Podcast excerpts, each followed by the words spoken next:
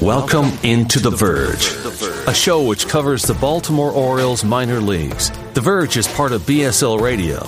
Baltimore Sports and Life is dedicated to analysis and discussion on the Orioles, Baltimore Ravens, and the University of Maryland. The site has a team of writers providing coverage of those teams and houses live streaming content weekly. Join the conversations at the message board, like BSL on Facebook, and follow BSL on Twitter. On Twitter. On Twitter. Mother's Day is around the corner. Find the perfect gift for the mom in your life with a stunning piece of jewelry from Blue Nile. From timeless pearls to dazzling gemstones, Blue Nile has something she'll adore. Need it fast? Most items can ship overnight. Plus, enjoy guaranteed free shipping and returns. Don't miss our special Mother's Day deals. Save big on the season's most beautiful trends. For a limited time, get up to 50% off by going to BlueNile.com. That's BlueNile.com. Welcome to On the Verge. This is Zach Sped, joined as always by Bob Phelan and Nick Stevens. On tonight's episode, we're welcoming a special guest as Dr. Stephen Loftus of Baltimore Sports and Life joins us to break down the upcoming 2021 MLB draft. Uh, in that discussion, we're going to take a little bit closer look at what the Orioles draft strategy might look like and the players that they are could be considering at number five. Um, in addition, Bob, Nick, and I will be doing our weekly segment in which we highlight a player outside of our top 30 prospect list that has impressed us of late. And that will give us an opportunity to uh, quickly recap some of the opening action from the Florida Coast League that took place on Monday. So that will be on tonight's episode. But first, On the Verge is brought to you courtesy of Mercer Floor and Home Carpet One. Mercer is a third generation family business. It was established in 1959 and is located on Main Street in beautiful historic downtown Westminster, Maryland. For all of your flooring needs, think Mercer. So, as we do each show, typically at the end, but tonight we're going to do it at the beginning, uh, we profile a player outside of our top 30 prospects list and talk about what they've done lately, whether it's been an impressive game, an impressive week, uh, and explain why we think they should be on your radar. So, starting us off tonight is going to be Nick. Yeah, this one. Well, I got two. I'm going to cheat because uh, I have to mention the other one. But uh, I want to mention Christopher Cespedes, and he, he's not going to be a top 30 prospect anytime soon. I'll get that out of the way now. But over the last week, he did go five for 21, so only a 238 average. But he hit three home runs, and two of those were grand slams for Delmarva. Uh, so, you know, he's hitting 209 for the year, 34 strikeouts in 30 games. He's also like 23. I think he's about turned 24 years old. So, um, minor league phase, Rule 5 draft guy a couple years ago. Orioles drafted him for those high exit velocity numbers that he had. He's showing them off. Uh, he's having his moment. So, shout out to Christopher Cespedes. Uh, and I also, real quickly, just want to highlight Zach Peek and Houston Roth. Houston Roth, guy out of Ole Miss, the Orioles drafted recently. Zach Peek, of course, part of the Dylan Bundy trade. Um, they Peek started twice this week against Fredericksburg, and Roth relieved him both times. And combined, they went 17 innings, allowed just two runs, walked three guys, and struck out 24. So uh, I was glad to watch those two starts, and uh, I'm declaring the Dylan Bundy trade a victory in the Orioles' favor. Yeah, I w- would expect Peek to be making an appearance at Aberdeen before long, and then maybe Roth can get that chance to just take his starting rotation spot. Maybe that's what they're doing there. But that was excellent to see. Peek seems to be getting better and better as the season goes on, and his K strut seems to be getting even better than it already was. So Zach Peek uh, certainly should be on your radar if he wasn't already. My pick for this week is Jean Pinto, who pitched in the Florida Complex League today and made his debut as an Oriole. He was one of the players that the Orioles acquired in the offseason as part of the Jose Iglesias trade. And in his outing on Monday, he went four innings, allowed two hits, one run, walked six or walked two, and struck out six.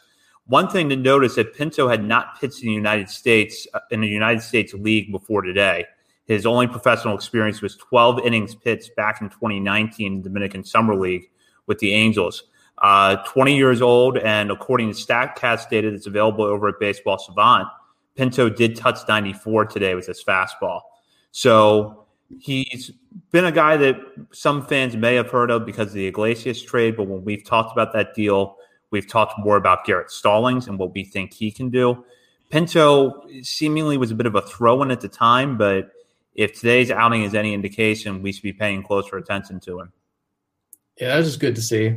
Fresh start, young kid, a lot of swing and misses too. He got a, um, in that outing. So I mean, those numbers down in the Florida Complex League now, not GCL anymore. Uh, they are what they are. But I mean, he's a young guy, and which, like you mentioned, he hasn't thrown since 2019. So he's off to a good start. You got to feel good about that. I'm sure he feels great about that as well. Yeah, Garrett Stallings too. It's all about Jean Pinto. Uh, no, it's just good to see these guys get professional bats, and that ties into my my player who I picked, who is Luis Gonzalez, the former Arizona Diamondback outfielder, turned uh, 19 or 18 year old. No, he played center field. He bat like third or fourth in the lineup for the FCL Orioles, and he went two for three with a double and a walk. I mean, this is a guy who the Orioles. He was, I think, he was the highest paid of that vaunted first Michael Elias international draft signing class for uh, like 475,000 and he he was put it all on display today. Obviously, it's just the first game of the season, but just good to see these guys get out there, see these names, and get familiar with them. And maybe even some will just uh, be names that we hadn't been eagerly awaiting, and they'll they'll dominate the headlines before long too. So, just wanted to shout out Luis Gonzalez, Stephen Acevedo, and the rest of the uh, international signings, and Coby Mayo, who hit a ball almost 106 miles per hour, uh, hit a double. It's it's Mayo season. Get the Mayo jar out, put a quarter in it. I don't know what I'm talking about, but uh, just glad that the league has got started today. Yeah, I was glad to see that as well. Uh, just looking at the rosters that we got this morning, some pretty stacked outfield as far as name recognition goes. A lot of guys we've been hearing about from Matt Blood and Koby Perez, guys they've talked about. So it's good to finally at least get some box scores. But my, my offer still stands. If they need somebody to run a video, uh, I'm I'm willing to move. Well, if we can see Luis Gonzalez in that video feed, that would be well worth it. Uh, he's certainly somebody that has you've been hearing more about leading up to the start of the Florida Complex League, and I think he showed a little bit of that today. So definitely interested to see what he does over the summer. So on that note, now we're going to turn our attention over to the draft, and this will be our final preview before the draft, which begins on July 11th. And joining us on tonight's show is Dr. Stephen Loftus. Uh, if you're a reader of Baltimore Sports and Life or you listen to the show regularly, you're familiar with Stephen's work. We always appreciate his insight. And um, Stephen, thank you again for joining us. Thanks for having me on. Glad to be here. Really excited. Two weeks before the draft. Things are starting to get fun now. So we did want to mention at the top of the show that you have a new article over at Baltimore Sports and Life today where you updated your draft model. Can you give some of our listeners a background on the draft model and some of the changes you just made to it?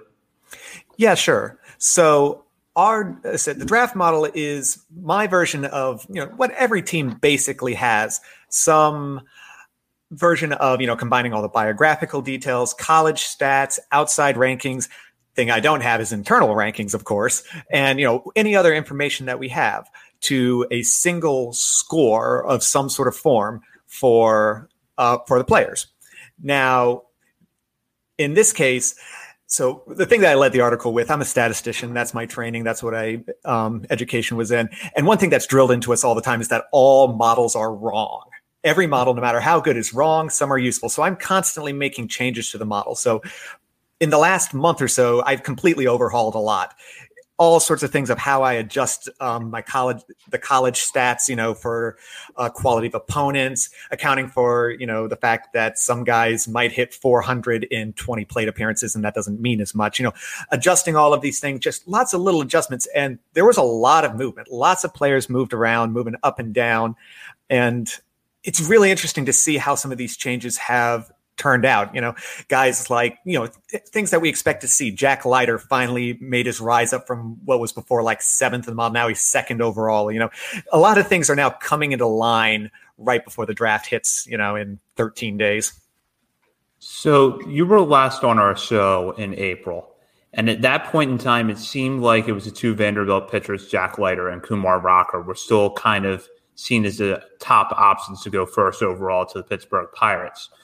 Uh, now we're closer to the draft, but yet the mock drafts that are coming out seem to be all over the place, not just with the Orioles, which we're going to talk about a little bit later on, but really with those top five teams and with those top five picks.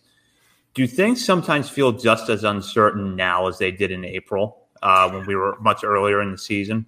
I mean, it, it does seem like there's more uncertainty. Like even if you extend it pa- out past uh, Rocker and Leiter, you know, the top four seem pretty well set with the two of them, Lawlar, Mayer, and Henry Davis. Kind of, he wasn't quite there as a solid fifth, but there seemed to be like four and a half solid spots there. Now you got a top three of again still Leiter, Lawlar, and Mayer, but beyond that, no one's really sure on those last two who's rounding out that top five there there seems to be a bit more coalescence around you know two of the other high school shortstop options with Khalil Watson really kind of uh, rising up there and Brady House you know you, you could argue if he's a shortstop but that kind of group of four really starting to come into play for pretty much every team in the top four. It seems like Leiter's pretty well set there in that top five but we're not really sure Kumar Rocker, you know, now the range is anywhere between four and seven, it seems for him. Jackson Jobe, you know, high school, or no one knows where he's going to go. I've seen him as early as I think the highest I've seen him is fourth overall to the Tigers, which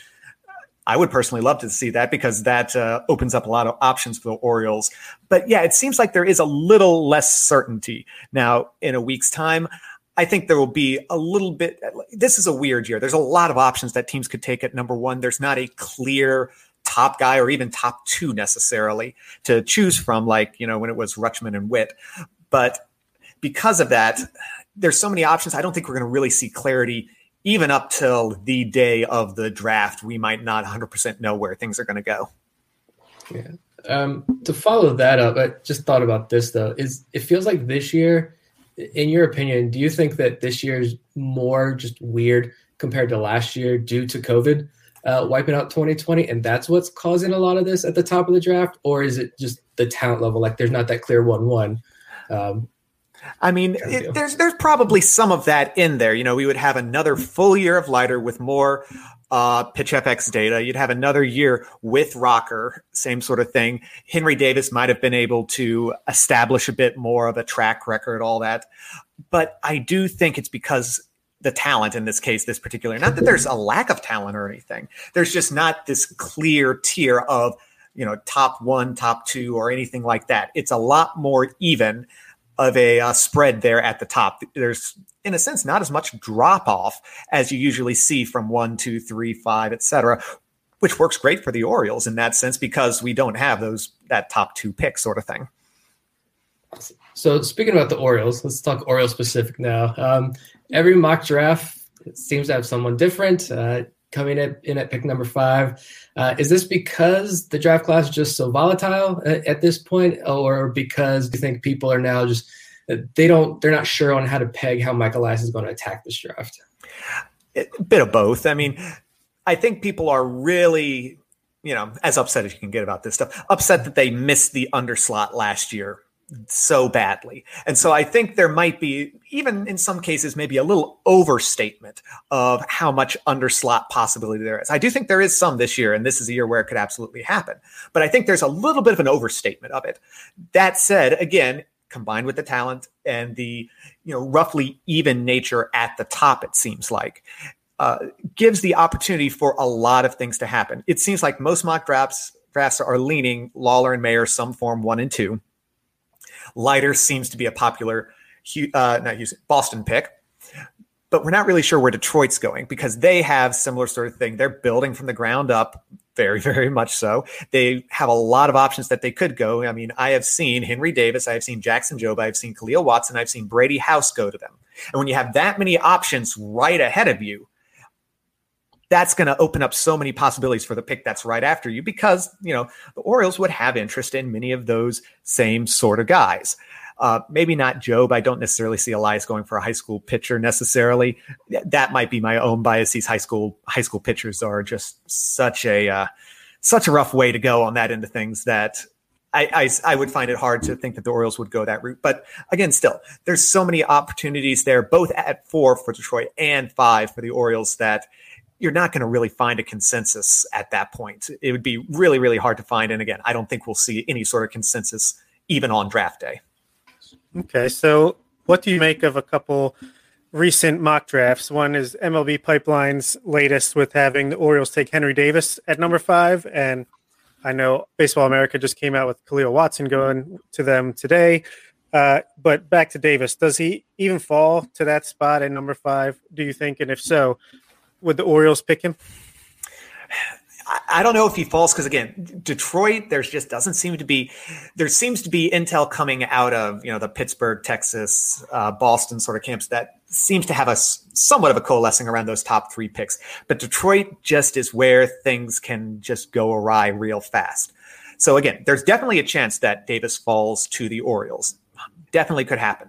Would they take him? And that's that's a tough one because if you're the Orioles, if you're taking Davis you're not seeing him as a full time catcher. You're seeing him at best, you know, taking that fifth day, give Adley a break, you know, four or five years down the line. You're seeing him as a corner outfielder or a third baseman. And in that case, you really have to believe in the bat, especially once you get him out to the corner outfield. You really have to believe in the bat as something special that can play in the outfield.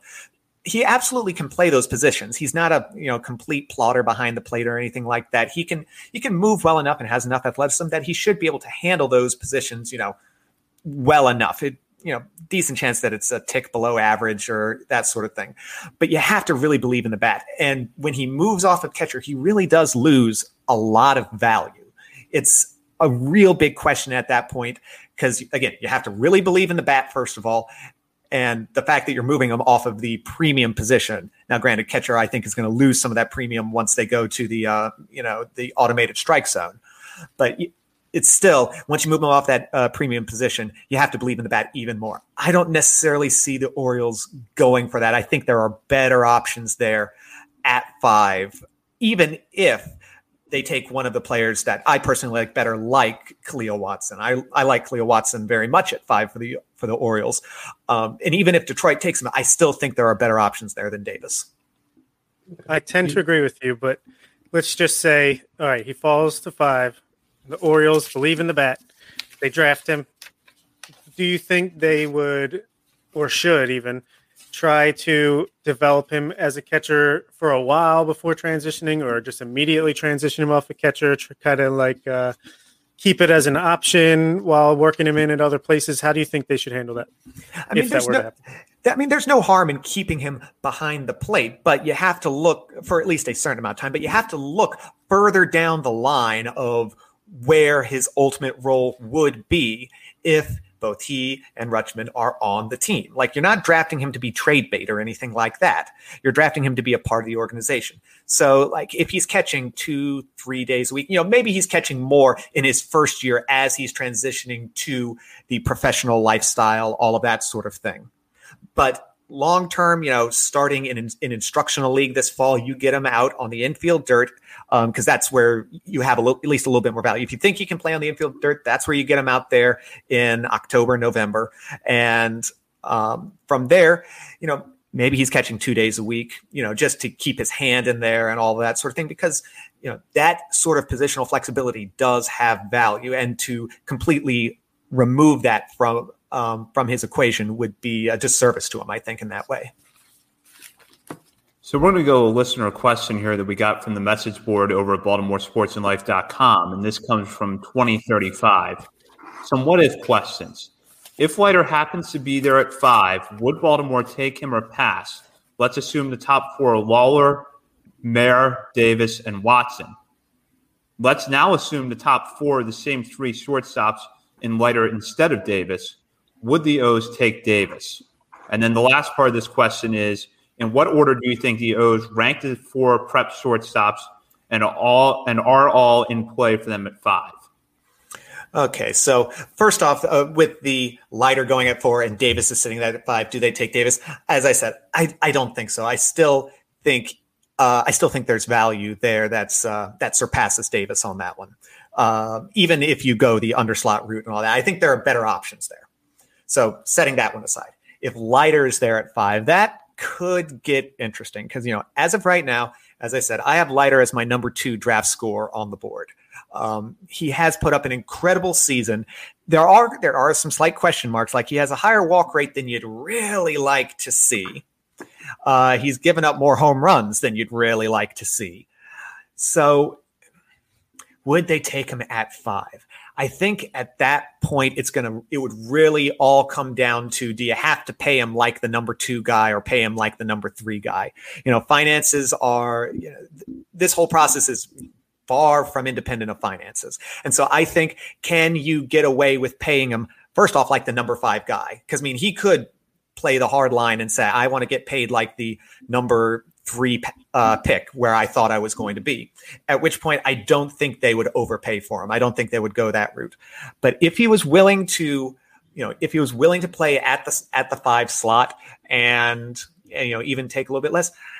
Hmm, that's a tough one because at that point you still have available Brady House, and I have Brady House coming in at number six. So there's a pretty there's a pretty hefty difference, I will admit, between their scores, about 10 runs worth, which is a lot. I mean, it, it's the difference between, um, let's see, it's like the equivalent of getting an extra number 30 pick basically in the draft and in back of the first round pick in terms of value. So mm, that's a real tough one because Elias has sh- shown that he's more willing to wait on pitchers. I don't, I really can't answer that because that's a that's a lot in my view it's a lot of value to turn down. I think again assuming he's willing to uh, take the number five slot i think i would pull that trigger but i don't know if elias would necessarily. So it, it that question really all comes down to money and that's something that we can't necessarily unfortunately know. Mm-hmm. and then let's see the last one was uh, ranking the four prep shortstops from the orioles perspective i believe on that one. Uh, yes. let's do see we want to do we want to do that or do we want to come back to that one I, I, can take it now or later, either, either way.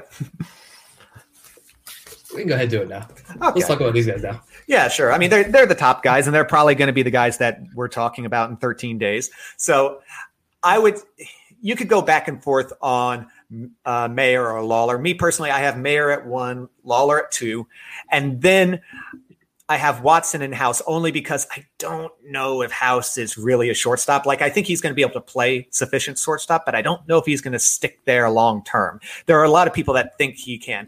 If I was sure that he was going to, I would probably put him above Watson. But because there's that question, uh, I would knock him down. Uh, uh, I would knock him down just a peg on that one.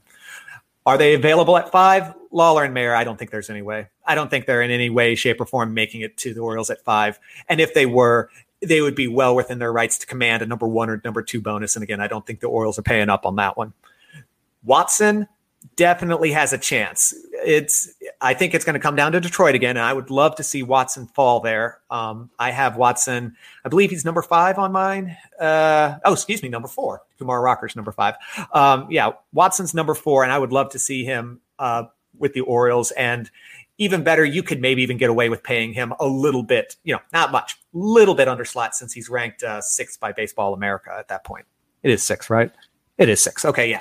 So you might be able to get him to take just a tick less, you know, even a couple hundred thousand that you could put it put to uh, later round picks or something like that. House absolutely in play, no question. Um, Tigers are another one that could be interested in him, but you know, if the Tigers take him, then Watson's available, and I'm perfectly fine with that. So, you know, Mayer and Lawlar, out of play. There, there's no way. Watson and House absolutely in play and should be given very careful consideration. The Orioles do seem to like him. Elias has been at their games, been present there, and there, has been a lot of buzz connecting the Orioles to those two guys. So it'll be interesting to see where that kind of goes. I want to, since we're talking about those guys real quick, I just want to, can you expand on Watson as a player a little bit more? Like what you see out of him, what he brings to the table, what he projects as? I was reading a little bit about him today because the high school guys, like I, am relying on you and your appearances on the show for this information.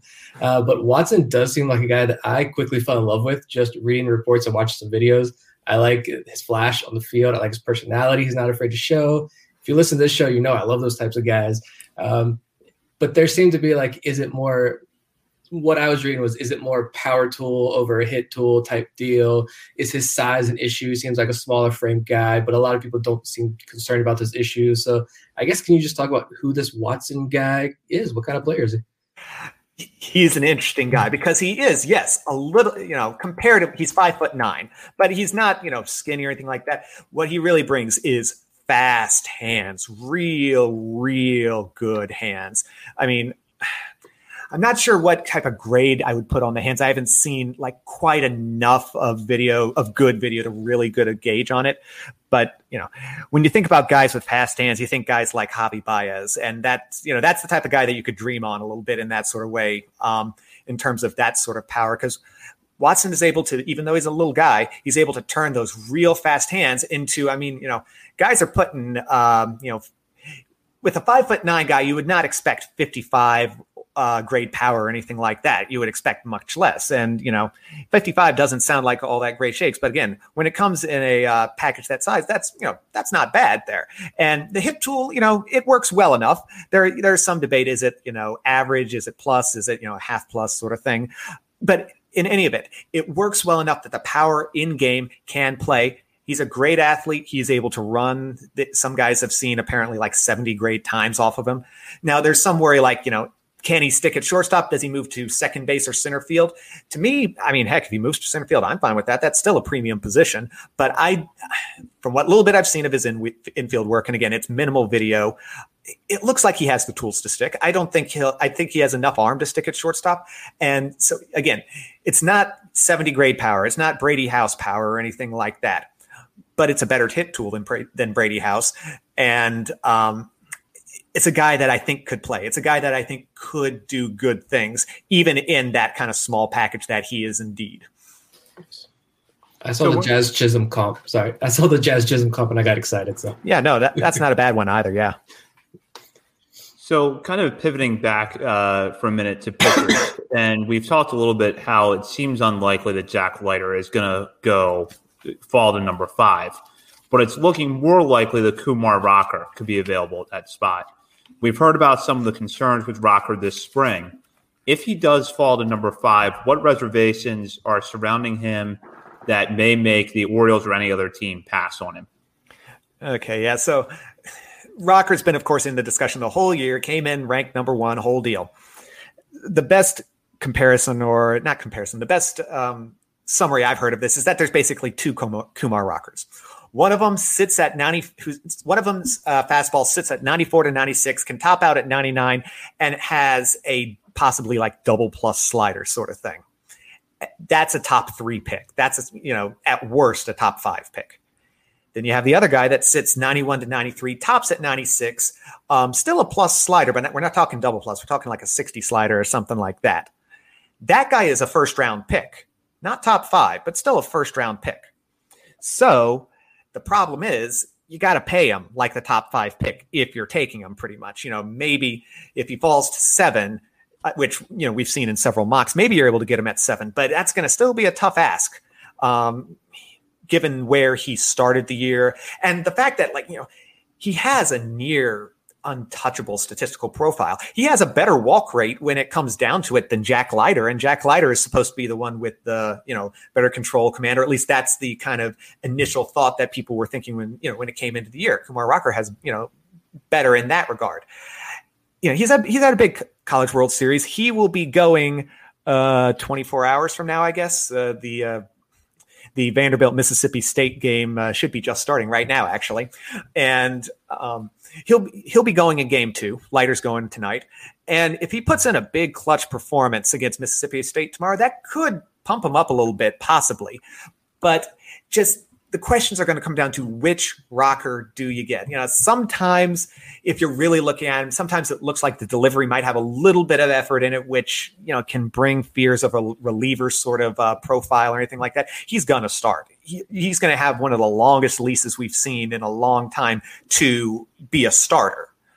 But those are the things that are going to cause teams to pause at, especially in the top five. When you start getting into the you know seven, eight range that's when you can start being comfortable with okay do i take the bet that he's the top three guy or just merely a merely a first round pick with the potential uh, that's back there that he has flashed many times over the course of his vanderbilt career. On Leiter real quick. You've been there working with the rays. You've been at these games talked to these scouts. Um, Leiter's game, his last outing when he went what 120 something pitches that last outing. Um, I'm just curious, are teams watching that and like freaking out, pounding their head on the table when they saw him go back out there for I think the eighth inning? I can guarantee you they're not necessarily thrilled. I mean, he's probably not going to pitch this year. I bet after you know he's probably going to get signed. Maybe we'll throw an inning or two, but like you know, how many innings is he up to this year? Uh, he's got to be over 100 by now. Let's see. But regardless, like no matter how many innings he's had, it's a big ramp up from last year. It's a big change from last year. Yeah, he's uh, should have just topped 100, in, or he's going to top 100 innings tonight if he hasn't.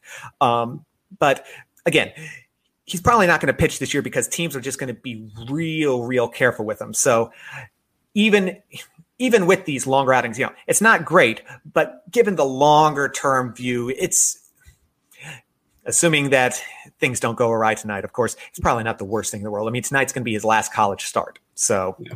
we'll just see what happens from there. But I don't, I don't think teams are just absolutely killing themselves about this. Just, that was a fun conversation to watch unfold on social media. Um, but with Rocker, yeah, it, it seems like it's I don't know, maybe just a lot of prospect fatigue. I've heard people talk about that. It's you know, Rocker's been the presumed one one for like what, two years now, so it's like all right, we we want to see him. It's this prospect fatigue setting in. But I, I, heard a good point, and I'll credit the guys over at Prospects Live. Were talking about this uh, a couple weeks ago. And they're talking about bringing the Orioles and bringing Kumar Rocker in to see what the Orioles have done with Grayson Rodriguez and DL Hall and Kyle Bradish even this year. Uh, I guess like for for anybody who wants to comment on this, like if the Orioles brought in a, Kumu, a Kumar Rocker type pitcher, like what could they do with him? And, and how are, how are we going to be able to sell this to the fans that the Orioles pass up on a guy like Kumar Rocker if he's there? I mean, they have done incredibly wonderful development work, and you all know better than me on this one because this is that's what you all look at. You've seen the results of this, and no question they could do this.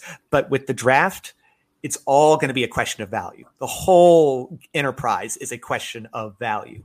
It is there a better value? You know, Rocker is as again number five on my uh, rankings. He has a score of let's see, twenty six point nine seven, just shy of twenty eight, which basically is you know the, the way the score basically is that's the expected number of runs above replacement. So you're looking at like a two and a half, three win player on average when you're looking at uh, him, depending on how the runs above replacement wind out over the years and all that. But that's what you're looking at when you're drafting him.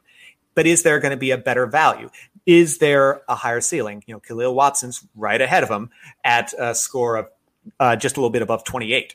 And but the thing is, Watson is younger and has a higher ceiling um, from a score perspective. Watson Watson has a ceiling of a you know you know, Rocker, I think if I remember correctly on these scores, because I looked this up because I was thinking about this recently, Rocker has a ceiling from the score perspective of like a five win guy. Watson has a ceiling of like a seven win guy. And it's all a question of value. And so is Rocker the right value at that point? Is Watson the right value? Because again, pitchers are inherently more risky and inherently less from a pure wins above replacement level, less valuable. So, can you? I, I would give the Orioles development team a better chance to turn a, a different pitcher, to turn a fourth rounder into a five win pitcher than a fourth round shortstop or a fifth round shortstop into a seven win type of uh, Khalil Watson's possible ceiling. So there is one follow up question I have on Kumar Rocker. The example that I keep going back to is the year that Mark Appel was expected to go number one, but the Astros mm-hmm. took Carlos Correa. Appel falls to the Pirates, decides I'm not signing bets on himself. And for him, it paid off in the sense that he was the number one pick the following year. You've talked a lot tonight about the bonuses and whether or not you're going to have to pay up. If you're the Orioles and you think Kumar Rocker might bet on himself, and we have to go over slot at number five to get him. Do you draft him? And would Rocker take that path? Ooh, that's an interesting one. Again, it, everything is so much in context. It depends on who you're pitting Rocker up against. If you were pitting him up against Jack Leiter, who was willing to sign for the same money, you'd probably take Leiter at that point. Com- just comparing the two, I don't know if the Orioles would go that route. Again, pitchers pitchers have a lot of questions, but you know that that is the bet. You know, are they uh, say are the players that are there you know if they go back are they going to become those number one guys same thing with high schoolers for that matter um, so i remember with the rays 2017 um, we drafted brendan mckay at number four we went back and looked at some of the high school reports they had him as like a Uh, I'm trying to remember it. So our system had guys at like 1A, 1B, 2, 3, 4, 5, where 1A, 1B were the highest. Um, the Brendan McKay high school report was like a three. And at the end, you know, when he was coming up there, he was a 1A, and we joking like, see, this is what those this is what those three high schoolers can turn into in three years, sort of thing. So it is a bet. So you could ask the exact same question of, you know, Khalil Watson or someone like that. If you pass on him, if you if you draft him and kind of undersell him on the slot, you know, and he goes to he's going to NC, he's signed by NC State. If he went to NC State for three years, don't think it's going to happen. But if he did, what's he going to look like in three years? What's the possibilities there? So that is admittedly the bet. Again, I don't think the Orioles would take that risk on Rocker. It would really though all I think that one's going to come down to information that I don't have in my model, particularly the pitch FX information, because you know they have it and you know they have studied it to no end on Rocker. And that's, you know, they've they've seen his down days, uh, the days when he's pitching 91 to 93. And they've seen the spin rates on those. If the spin rates are fine, if they think it's a blip, if they've checked out the medicals and all that, maybe they consider it. But again, I I don't I don't think I see it. It, it would be a surprise to me if they went that route. Switching gears a bit, um, just from reading Twitter and Orioles fans all over the place, seems like most of them want either Leiter or Rocker, one of those Vandy arms, or a high school shortstop. You know, that's the exciting picks. And some are even warming up to Colton Cowser, including Eric Birdland, who took him in the Prospects Live mock draft and then got a nice uh, steal in the second round with James Woods. Shout out. But uh, what about Sal Frelick as an option? You last time you were on, you mentioned seemed like his uh, trend was going in the wrong direction. But uh, how did he finish the season? And you think there's any reason to keep an eye on him as the fifth pick? So yeah, it seemed like right as you know, right as we were talking, he had started kind of arresting that downfall. He got off to a real hot start, went through a little slow stretch, and then from literally the podcast, last podcast that I was on to the end of the season, he batted his season line. He just basically stayed constant. So the last uh, Unfortunately for him, his season ended early um, because Boston College did not have a great year. But his uh, last uh, end of the season line, basically from podcast on, was a uh, 352, 434, 521. So there are tools there. There are tools that definitely can play. Like he is a 60 center fielder, 60 speed, 60 bat type of guy.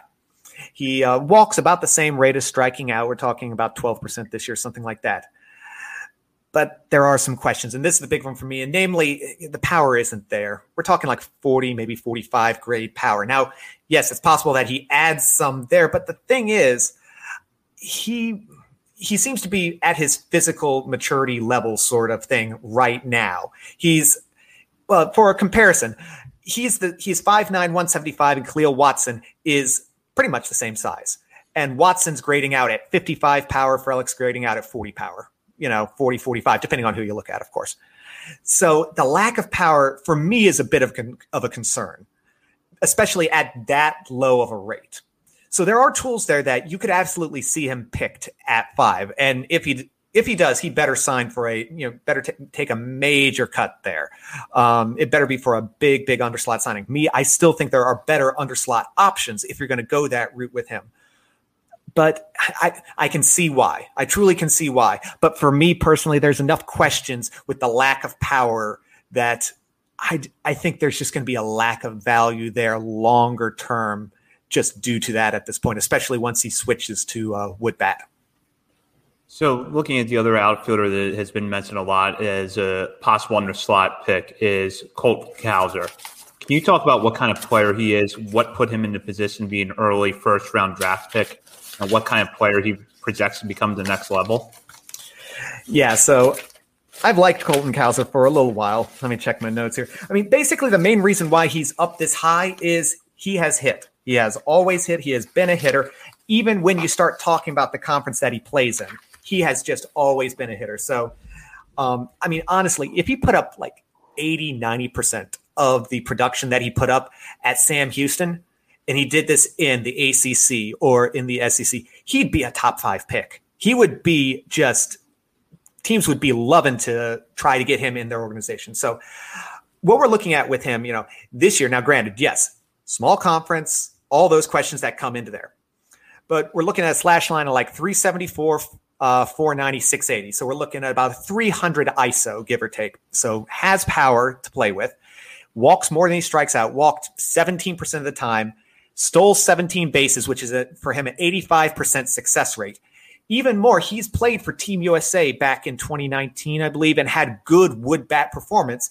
And the thing is, like he's consistently been able to catch up to fastballs when he's faced uh, you know, harder velocity, all that. So the fact that he's able to catch up to those fastballs, really able to turn, doesn't swing and miss at them, really is kind of allaying those concerns about the small conference sort of background that he has. So and from you know from a body sort of perspective so we're looking at like 6'3 195 a little on the skinnier side you know skinnier in terms of if you're looking at bmi skinnier than sal frelick has a better power sort of potential even though he is you know skinnier quote unquote so you have a couple of options. You know, if he stays more on the skinny side, he absolutely can has the tools to stick in center field.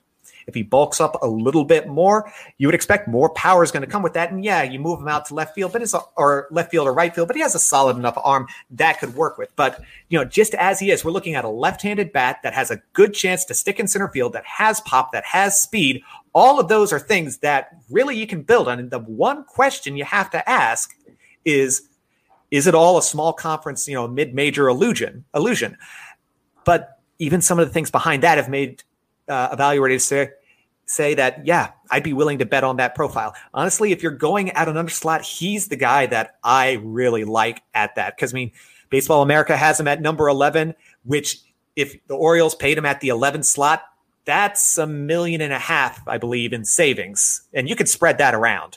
And with with what you're getting at that point. So let's see. I have him ranked. Let's see. He is 13th in my model rankings at uh, six about 16. He's he's back behind a few pitchers. Um, there are a lot of good college performers who've seen their stock rise, but again, at that uh, point in time, that's a value that I'd be willing to take an underslot bet on to you know give to the development team and see if they can really tap into that power that he seems to have. So we had a question on Twitter, and this is more about players in general and not specific to Colton Cowser. For college players, how much in which conference in which conference they've played in factors into a team's evaluation? Yeah, it, it, definitely comes into play. You know, certain teams, certain organizations are going to lean more heavily on the big conference guys teams are going to like, okay, yes, this guy has faced SEC pitching, which is no question, you know, the best conference in college baseball. The fact that no matter who wins the College World Series this year, seven of the last 11 champions have come from the SEC tells you enough right there. So there are teams that are going to love that. The other kind of it's not a bias exactly, but the other benefit that those players have is the fact that big conference guys are going to see a lot of time in front of TrackMan. So you're going to know the exit velocities. You're going to know what they have there. You're going to see the spin rates on those guys. You're going to see what they really have. And those those things don't have a conference effect. Those things don't come to play. So the fact that large conferences have that, there's going to be a bias towards those guys because of that extra information. Again, how much it is is hard to say. I include conference effects in my model. So I include I calculate and include a strength of schedule component in some portions of the model. I believe uh, probably the most uh, influential one actually is secondary strength of schedule. So the win percentage of the the win percentage of the win percentage. Uh, I forget, but uh, look up secondary strength of schedule. I forget the exact description for it, but basically how your opponent's opponents did, and that has shown some predictive effect where guys who played a better secondary strength of schedule, i.e., a stronger conference, more or less, tend to wind up doing a little bit better in the longer run. Not not a huge effect, but a little effect. I like that. I'm I'm kind of sold on Colton Cowser if that's the pick as well. I'd also heard that I think it was I can't remember where I was listening to to this to, to give them proper credit, but I guess it was on fastballs 97 and up. Cowser was the number one hitter in the country at the highest averagings. That yeah. we, we had Eric Longenhagen on a lot of guys that we seemed kind of excited about. His first comment was like, "Well, yeah, they can't hit high fastballs." Uh, right. So, you know, that's now, admittedly, it's going to be interesting, you know, to take this to the major league side of things, you know, with the whole crackdown on the sticky stuff and all that sort of thing. How players are evaluated in the draft is going to probably change at least a little bit. It might take a little longer, but there's going to be probably repercussions, not only at the major league level that everyone's talking about, but also in the amateur realm as well, not only in terms of the literal player performance themselves, but how they're evaluated. So maybe that's less important later on because, you know, high fastballs aren't as devastating as they used to be, but it's still something that I would, you know, given all the options, I'd still like to see that out of a player because, you know, it's going to take a while for that to come out of the game if it does at all. So, talking big picture strategy in here with the Orioles um, and Mike Elias, is there enough evidence that Mike Elias will definitely go under slot like a lot of Orioles fans seem to think? Uh, if he does, do you think this is a bad thing in this year's draft? Uh, there seems to be a lot of negativity in Birdland right now at the major league level, and that seems to be drifting into the rest of the organization as a whole, which you know seems kind of unjustified, starting a bit of a civil war on social media. But um, yeah, big picture strategy there. So as I said earlier, I don't think there's enough evidence to say that he's definitely doing it. I think there was a there's a, might be a little bit of overestimation of that. I, I definitely think it could happen, but I think there's a little overestimation of that because the you know everyone got burned a little bit last year. Everyone was not necessarily expecting that. So because everyone missed on that, I think they're upping the chances of it a little bit. I kind of see a bit of a drop after the first uh, six, seven guys, really. Um, yeah, really after Brady House, I start seeing a little bit of a drop there. So unless you're really going to, you know, go for the underslot, I don't necessarily see. Well, there, there's so many different routes that they could go. But again, I don't think it's a guaranteed thing because, like, you look at everyone wants to cite the Carlos Correa pick. Everyone loves citing that. And yes, it was under slot, all that sort of thing. But the thing is, prices are set externally. Prices are set by what everyone else is willing to pay and by you know external uh, factors. Best player is an internal thing, and the high school shortstop is one of the best demographics, no question. So in front of Correa that year, you had Mike Zunino. College catchers, they do all right. Four college pitchers. Pitchers are variable. You could have actually, I could easily see an argument where, yes, Byron Buxton's number one, but Carlos Correa is number two and not off by that much. And you'll even look at, you know, some of Elias's, uh, the, some of Houston's picks after that. The uh, Mark Appel, the Brady Aiken picks. All of those guys were best available. Alex Bregman, you picked him at five. I mean, or wait a minute, they pick him at five or eight. Well, he was the I say he was a he was a top guy regardless. And again, with shortstops, you absolutely have a lot of value there. He has a history of taking the best players available, as well as occasionally going under slot or what would seem to be a uh, under slot option. But again, you have to always remember that those are external things. And as the negativity goes, you know, try to keep the negativity to the major league roster. Like it, yes, it's not fun sitting through what we see every single day in day out. It's not fun. But the development system is going well. Yes, you can be mad about the incentivization of tanking and the like and all that sort of thing, but you know, direct that to Major League Baseball, who has such a system in place and hopefully the next CBA will take measures on that. You know, try to keep the negativity focused on where it's going to be, namely the yes, major league team to a certain extent, and to Major League Baseball for essentially enabling the practice. But this is the time for hope for having a positive outlook because there are a lot of great options in this draft.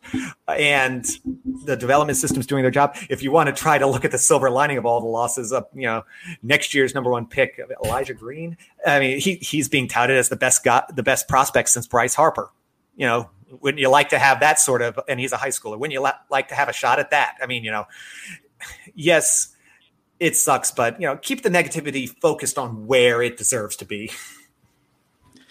All i know is arizona needs to start winning ball games. All right. Uh, amen. on to another underslot option, which we have seen mocked in some places to the Orioles. Uh, Harry Ford, another catcher, this time a high schooler, he has a profile that isn't very common with prospects. It's a high school catcher who many people think can stick a catcher, but he's also athletic enough to move around to other positions and have success. So, kind of similar to the um, the uh, Henry Davis discussion. What if the Orioles were to go under slot and take him there? What would be the game plan? Do you think with a guy like that? Okay, so the athletic catcher is a really interesting demographic, especially the athletic catcher who can play, you know, outright premium positions, possibly. And there, there is some history of this, like Dalton Varsho, Connor Wong in 2017, uh, Dillon Dingler last year from Ohio State spent time in center field in his first couple years, Will Smith back in 2016. But the thing is, the high school catchers is a real tough demographic if you look back at it uh, historically. So since 2009, which is where I start training my model, there has been 17 high school catchers drafted in the first round. Five have made the majors. They've combined for 416 uh, at bats with 1.5 career wins above replacement across all of them. That's pretty rough. Now, that's not to say Ford isn't necessarily an option. Now, if he's drafted, you can take the, you know, send him off of a catcher to another position if you see him as a center field type of guy because he, he apparently is a true uh, 60 runner sort of thing. He's not, you know, tr- clogging up the bases or anything like that.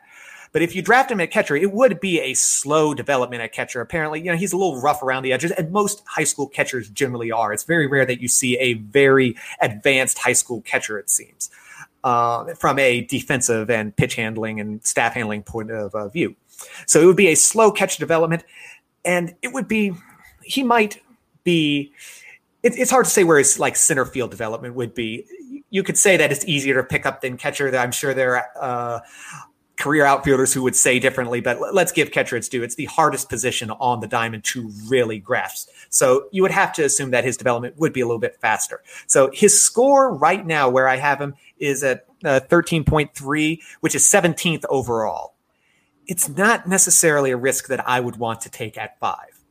That said, if you go under slot with him at Colton with Colton Cowser at five, he could be someone that you might try to overslot and you know kind of pay down at uh, 41 maybe because that one and a half million very conveniently takes that uh, 41 up to around well it depends on again how much of a haircut you can get the guy to take let's see uh yeah let's see one and a half uh million would get him up to yeah around slot 15 to 19 which is right about where he's ranked in baseball america so he could be an overslot guy. I, I feel much more confident, much more comfortable with him as an overslot guy than as the underslot option at five. Me personally.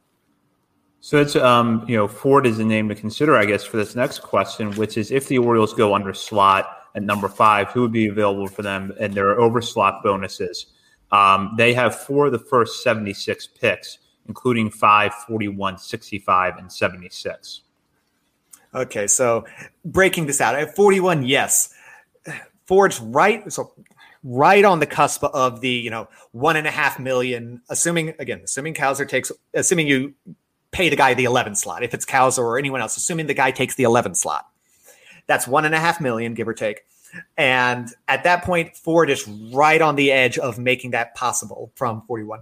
Uh, really, anything between like slots uh, 15 to 19, any guy in that area, that's the slot that you'd be looking at paying a guy for if you upped 41's bonus by one and a half or so million. So Ford's there. Joe Mack, another high school catcher, although they think he's at catcher and stay much more likely to stay at catcher. So he's a little less likely. Uh, Bubba Chandler could be interesting. Bubba Chandler, uh, two way player. He'd be the uh, number 21 ranked guy as a shortstop, number 22 guy as a pitcher.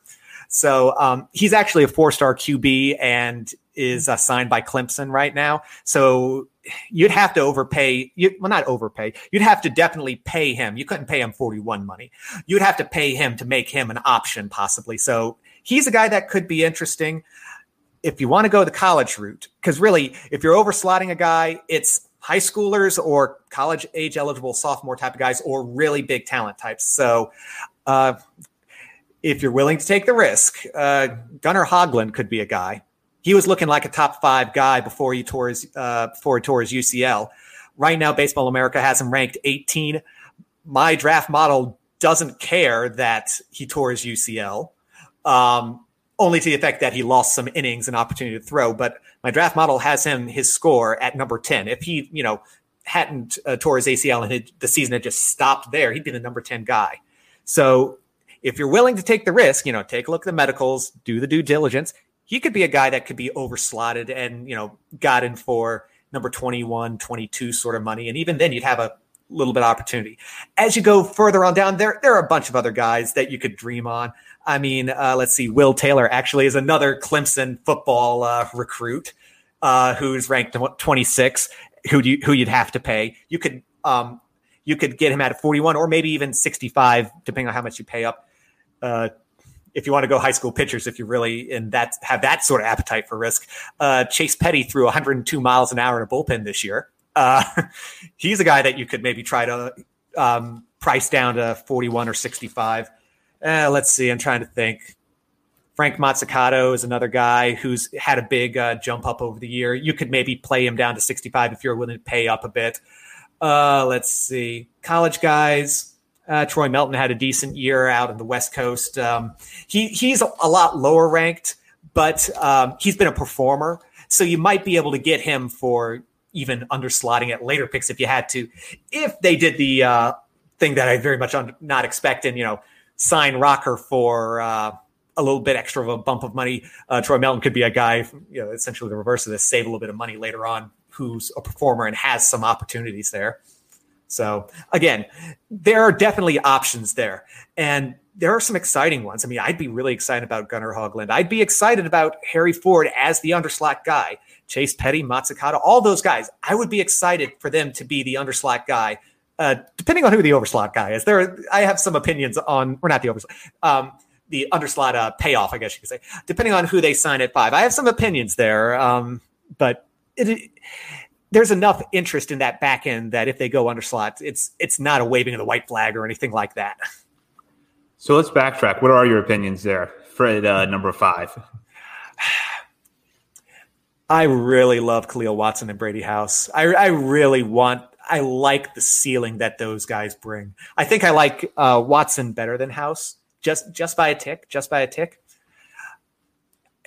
those are the guys that I would really like to see going at that point if they're just determined to go the underslot and say get one of these really high value guys, I want to see Cowser be the guy. Like there's a lot of discussion that it would be Frelick. Like I see it, I understand. I'm just worried about the lack of power.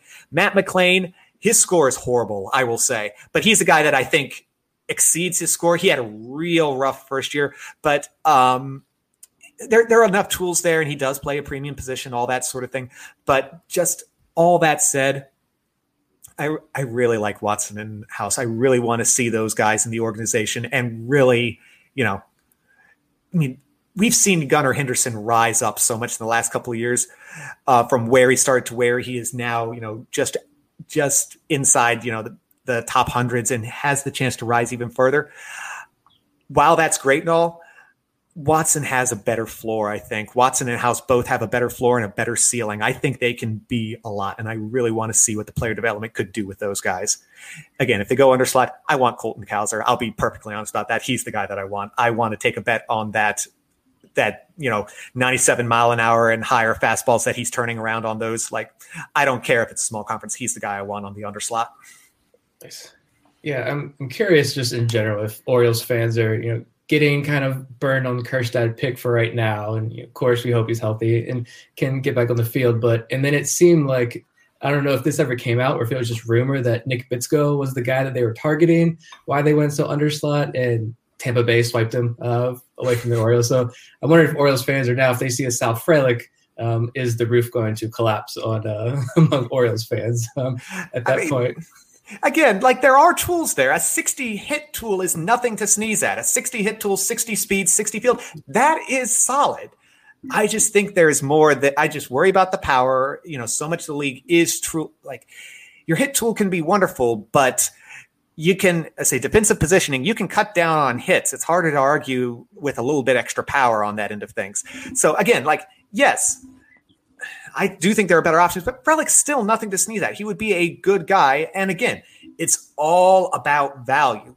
If Frelick signed for three million under slot and is spread across guys all throughout those next three picks, hey, I'm not going to argue with that.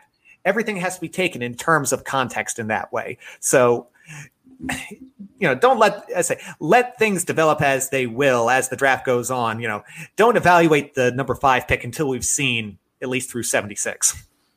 So I think we kind of answered this next question on, on, the timeline about ranking the top four prep shortstops from the Orioles' perspective. Um, but is there anyone outside of those four that could be a surprise pick in this range?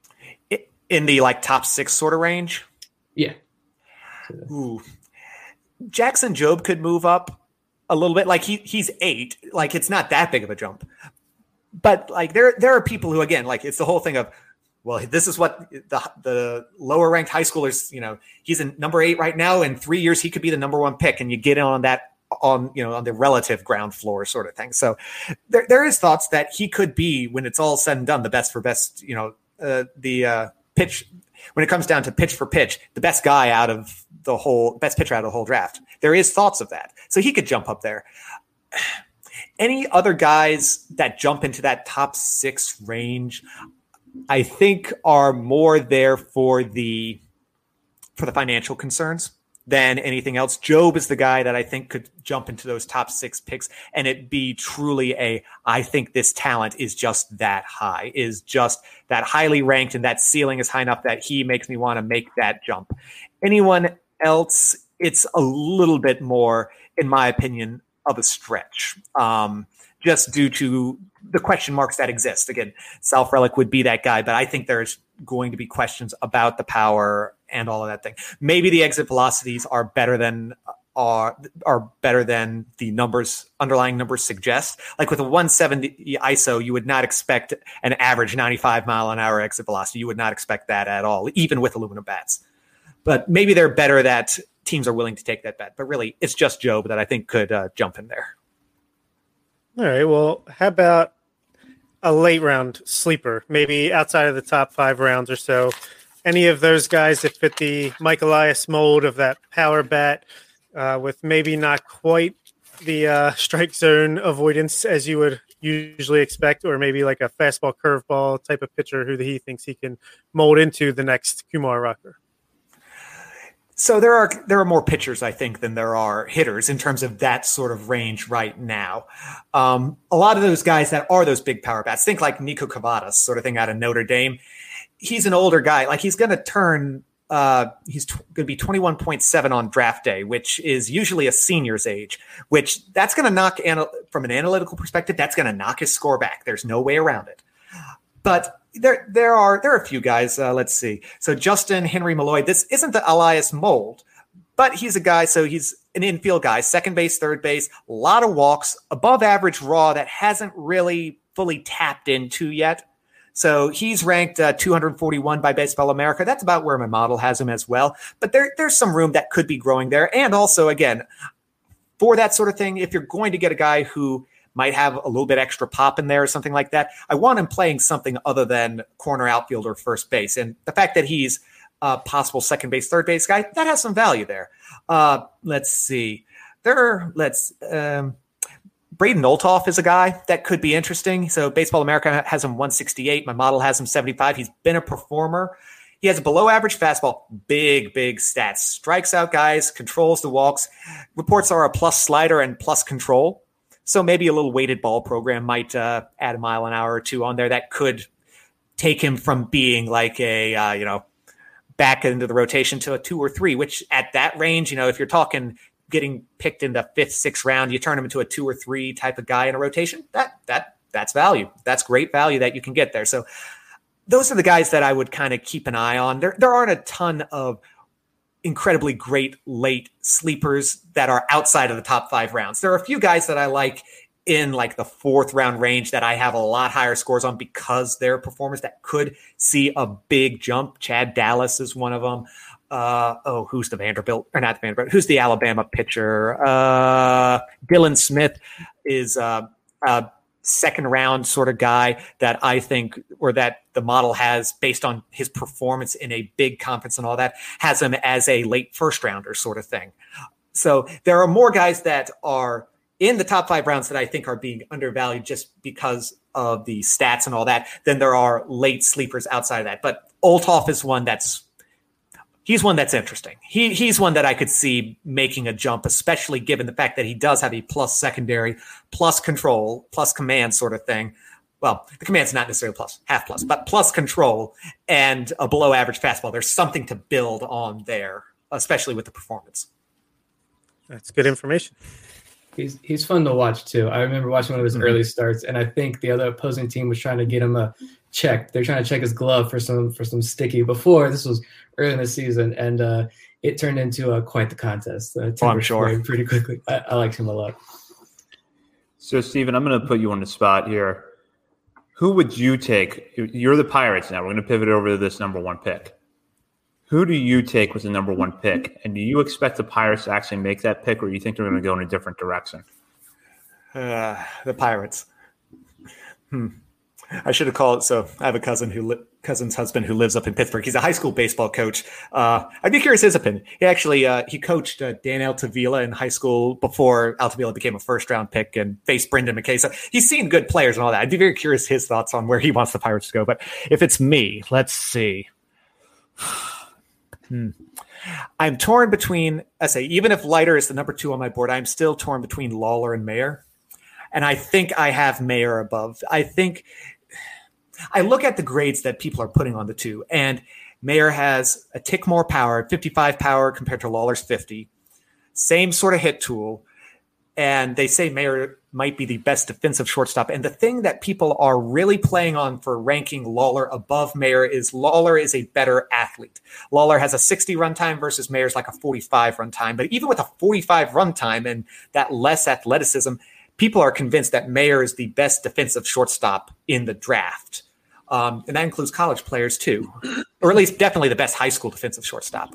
And so I look at all that and I wonder why Lawlar is ranked higher. I guess they're play, they're they're banking on the athleticism being able to turn into a higher tool rate. But me, I would rather bet on the tools that seem to be there and the potential that seems to be there for a little bit more power for this defensive uh, ability that is clearly there and a hit tool that you know we're ranking at like a 60 grade hit tool. You know, that's right there around the plus level sort of thing. And 55 power is a great thing. And he's playing a premium position. For me, I think I would lean Mayer. I think he is worth the slot that he's going to command. Um, if he if he takes number two money, that's even better. That'd be wonderful. But if you have to pay him like a number one pick, I think he's going to be worth it. Um, you know, that said, still try to negotiate with him, of course, like you'd be a fool not to. But do I think the Pirates? I, I do think the Pirates are going to go that route. If they don't, I think it's Lawlar. So I do, th- yeah, I would lean Mayer, and I think that's who he's going to. I think that that's who Pittsburgh's going to lean towards as well. So we have a listener question here. Um, Sim contributor over on YouTube. Elias has gone light on pitchers in two drafts. Do you believe this is his philosophy or the strategy he had to adopt due to the inventory in the system he was presented with? Eh, I don't necessarily think so. So when you're about ignoring 2020, when you're evaluating a draft like rounds 20 through 30 or you could even in some cases say rounds 15 or 10 through 30 are all about stocking out the minor league system in many cases like you know you take flyers you do draft and follow guys but you need to make sure that you know delmarva can field a team basically so yes if delmarva was stocked with uh, arms that can work and that you're willing to develop sure maybe you're going to go light in those later rounds but looking at those top rounds yes he's gone light i think it honestly is in many cases because yeah, there were a few guys there, but I think it has more to do with the talent that was presented, the fact that pitchers are a little more variable, the fact that maybe you can get a pitcher who is serviceable in the 15th round, whereas hitters, it tends to fall off a little bit more. You know, you get a guy, uh, you know, starter out of a small conference in the 15th round, you convince him to drop his third pitch, focus on two pitches, suddenly he's a credible reliever. You know, you can, there is more ways to get value out of pitchers later.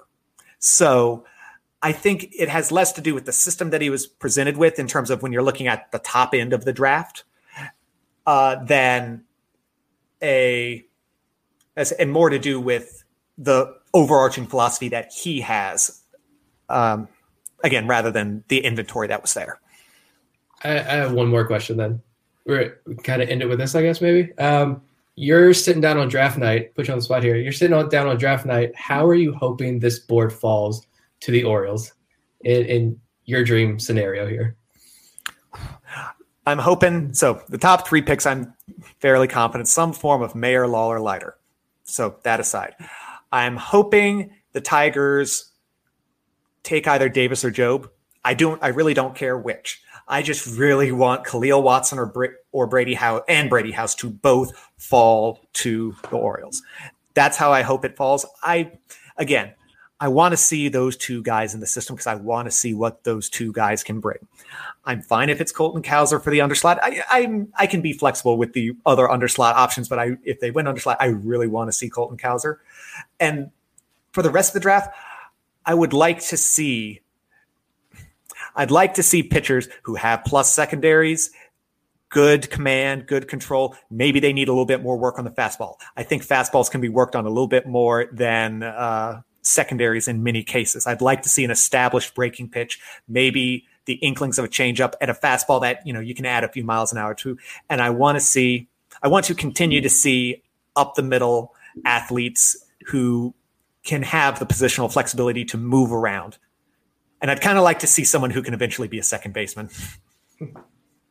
All right. It seems like we have one last listener question here. It's from Orioles underscore tweets on Twitter. And he says Henry Davis seems like he has great makeup.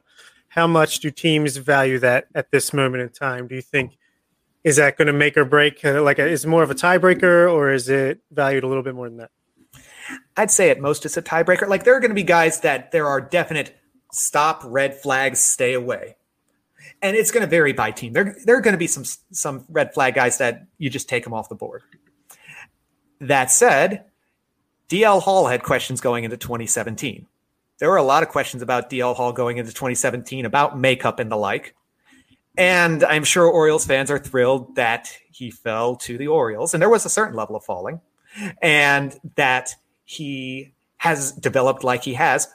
But again, makeup isn't necessarily everything. At most, it's going to be a tiebreaker. And in some cases, we have to remember, especially with high schoolers, these kids are 18. Like, they're going to do some growing up, or at least hopefully they will. If there is a certain immaturity level, hopefully they will do some growing up as they're put into a professional environment and surrounded with professionals. So, at most, it's a tiebreaker. But even so, as a tiebreaker, it's not the be all end all. It's and there are going to be guys that have those sort of questions that two years down the line, you're going to wonder what the heck was that about? So, Stephen, um, thank you so much for your insight tonight. Can you uh, give our listeners a, where they can see your work uh, outside of here? I know you're a co-host of the Warehouse and contribute to Baltimore Sports and Life. So, can you tell our listeners where they can see your work? Yeah, sure. So, I generally update my scores. Well, they're going to get updated a bit more. Let's see. I mean, basically anytime Baseball America updates their rankings, so that'll probably happen at least one more time. And there are three college games left, so I'll have to update them after the uh, after that. But I update the scores and post them at my personal blog, Sabermetric Sandlot, where again, that's where you can find all the latest uh, updates for my scores. In the next few days, this has been a year long project, but I should finally have individual player pages where you can dig into okay, the fact that um, specifically, uh, let's see, Marcelo Mayer has a score of 34.42. When you break it down, that's 18 and a half runs above replacement with a replacement level of 18.8, positional level of 0.75, and a 90% chance of making the majors in uh, in his career. You know, breaking down all of those individual components. So I should hopefully, fingers crossed, have those player pages up and running by the end of the week for at least like the top 100 or 200 players. If I'm lucky, maybe I'll even get the full 500 that I have scores for right now. But that's where you can find all of my updates. I occasionally will post a uh, blog post there on something. I'm in the process of working on an article about the underslot question from a more holistic view beyond the Orioles. So that should be interesting, and I'm sure will be of a lot of interest to uh, Orioles fans, given the uh, team's history, shall we say. Well, Stephen, we always appreciate your insight. So thank you again for joining us. And before we completely wrap up for the night, Bob and Nick have some uh, news about our upcoming shows, which are going to be big ones. Go ahead, Nick. You booked it. You you go ahead. You announce it. All right. So for our 50th episode next week, we are going to have Matt Blood, the director of the farm system, on the podcast. Uh, much like this, probably be an interview show. But hey, get your questions in now. Start thinking because uh, if anyone has answers to the questions we have as Orioles fans, it's probably going to be that guy. Well, and Bob, uh, thank you for the work you did to put in that uh, guest booking right there, and we're really looking forward to having him on. and we really appreciate Stephen's time tonight. Uh, we'll be back next week with Matt Blood, the Orioles Director of Player Development. In the meantime, you continue continue to follow us on Twitter at BSL on the Verge and check out BaltimoreSportsAndLife.com, where Stephen will have updates to his draft model and has a new one today. Bob has two new pieces up on the site you should check out, and Nick and I will, of course, be posting there. And be sure to hop on the message board and join the discussion. Uh, for Stephen Loftus, Nick Stevens, and Bob Phelan, this is Zach Spedden, and you've been listening to On the Verge.